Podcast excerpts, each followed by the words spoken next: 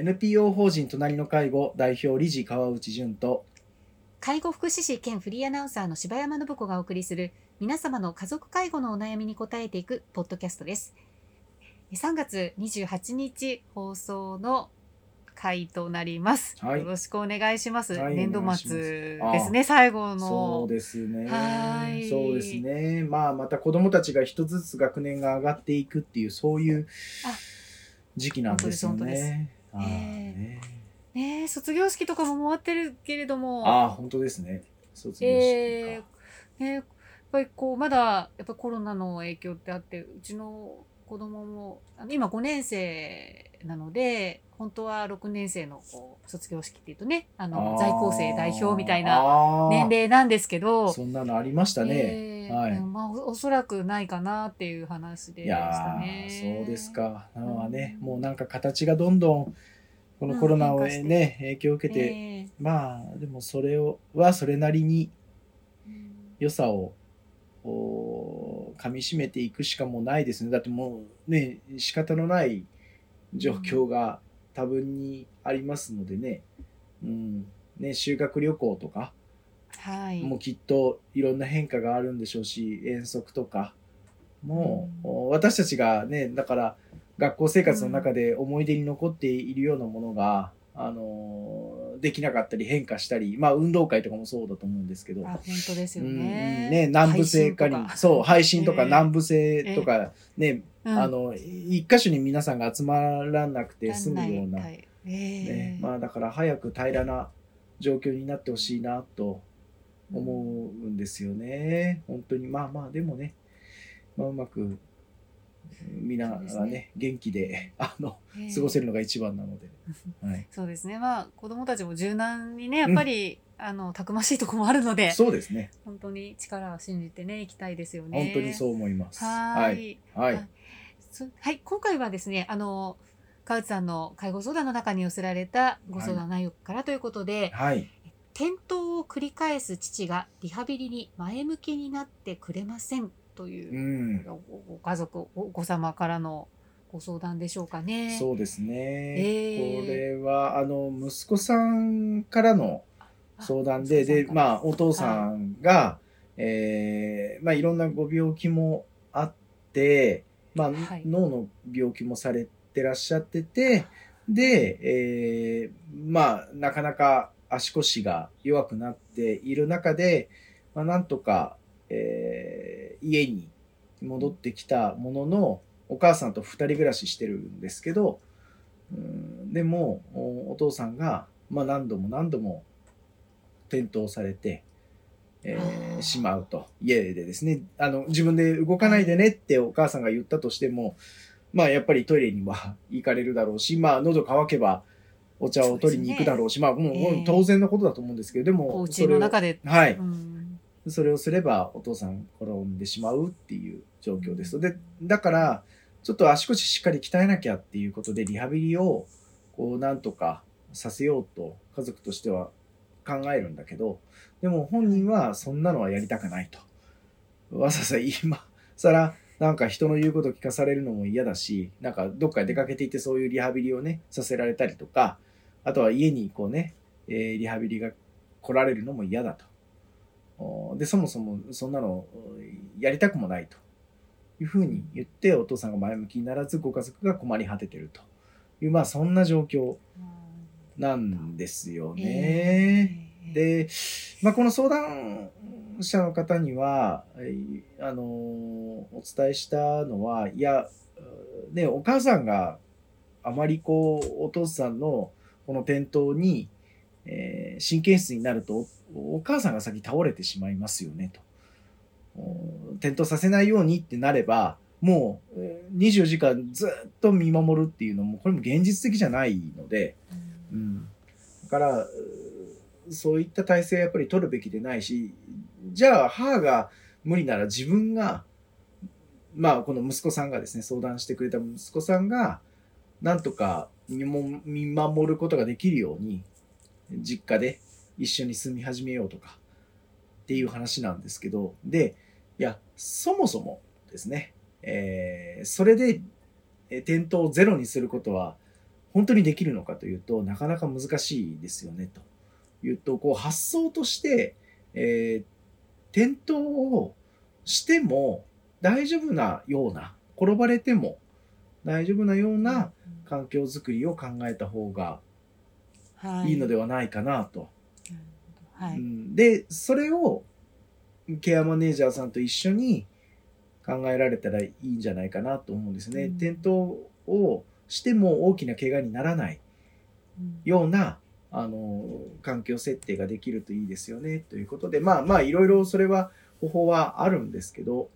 えーまあね、電動ベッドを最近で言うと超低床ベッドとかって言ってこう、ベッドから転落してもお怪我されないっていうぐらいの高さになるような、な。高さになる。はい、ベッドもあるし、お手洗いまで行く間の中で転倒されるんであれば、まあこれお父様が受け入れるかどうかはあれですけど、まあ、ポーダブルトイレなどねうん、ご利用されるっていうこともあるんですけど、で、えーまあそういうこう、まあ小手先のというかあれですけど、あの、対応はある。環境面の。環境面の整備っていうことがあるけど、ええでもそもそもご家族が転倒しちゃダメっていうような考え方でいると、それは難しいえーし、でねそもそもお父様は転倒しないために生きてらっしゃるわけではないですよね。もちろんこう極極端な言い方ですけど。転倒をするかもしれないけど、でも自分の自宅で生活がしたいと。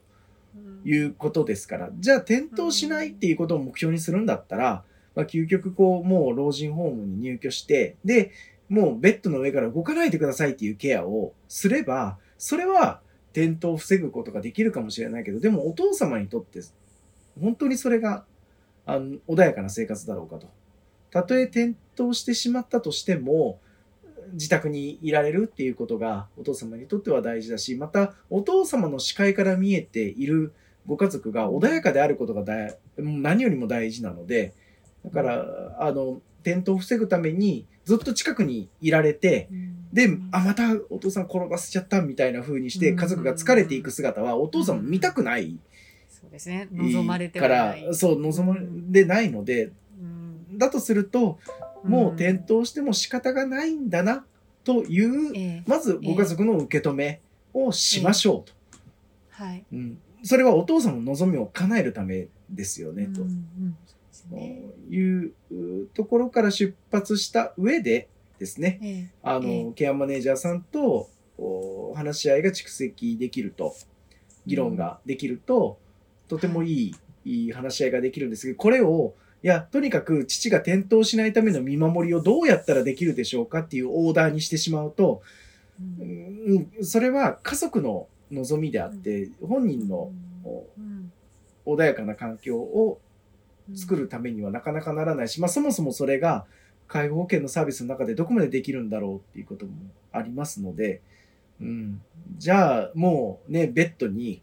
えー4点柵とかって言って、まあ全部柵で囲ってですね、あのお父さんがじゃあそのベッドから出ないようにするんですかとか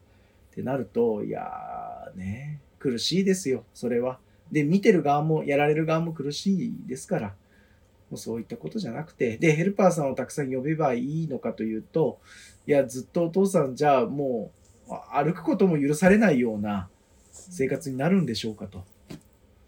うんなので、まあね、転んで、まあそれなりの音がするかもしれないし、もしかしたらそれが骨折になるかもしれないんだけれども、でも、まあ当然ですけど、そういったリスクはなるべく低減した上でですけど、でも、それが、あの、ご高齢の方の生活のリスクであり、それがごご高齢の方の生活のありようだったりするわけですし、まあ、あの、ちょっと飛躍したお話かもしれないですけど、じゃあ私たちだって、それは立ち上がれば転ぶかもしれないし、横断歩道を渡れば車にひかれるかもしれないんだけれども、まあ最近で言ったら、電車に乗ったら、もしかしたら、そのね、ナイフを持った人が一緒に乗ってるかもしれない。だけど、でも、そういったリスク、まあどれだけ私たちが引き受けてるかは、あの、いろいろな議論はあるにせよ、まあでも、そういう生活のリスクとともに私たちは、こう自分のお自由な時間、自分で決めて動ける時間を得て、えー生活を楽しんでるんだとすると、その権利を、まあちょっと大きな言い方で言うと、権利をお父様からこう奪ってしまうような関わりにはんしてほしくないんですってい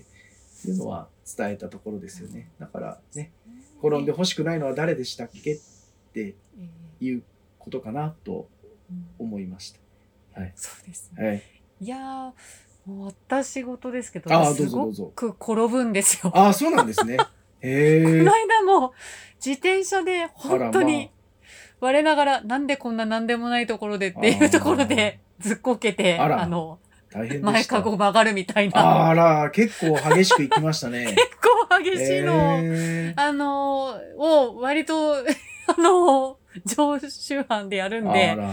いや、私転べない人生はちょっと ないな、とかって思っちゃったところがあるので。いやいやそうですよね。えまあね転んでもいい、いいでもですよね。転んでも起き上がればいいんじゃないかなって。ですね。七転びやああまあまさにそうあですねりますしいね。やいや、そうですよ。ね。えだから、守ってあげなきゃとか、なんかケアしてあげなきゃっていうその気持ちが、こう、強くなりすぎると、まあ、まさにこういうことが起きてしまうので、良かれと思ってですね、起きてしまうので、えーまあねまあもうやっぱえり冷静に考えていただくのがね、一番かなと。で、これやっぱり、あの、家族の中だけでそういう発想にはなかなかなれないものだから、やまあね、この息子さんのようにこうやってご相談いただけたら、ーはい。はい、あの、客観的に見て、いやいや、そうじゃなくてこういう考え方ありませんかねっていう話ができると思うので、そうですね。はいぜひ、はい、いろんな人に相談して、本当の意味でお父さんのために何が必要かっていうことをこう考える時間持っていただきたいなと思いましうんた。はい。そうですね。はい。うんありがとうござあいましたりがとうござい。ました。皆様の家族介護に関するお悩みを募集しております。ラジオネーム、年齢、性別、家族介護のお悩みをラジオアットマーク、老人介護 .com までお送りください。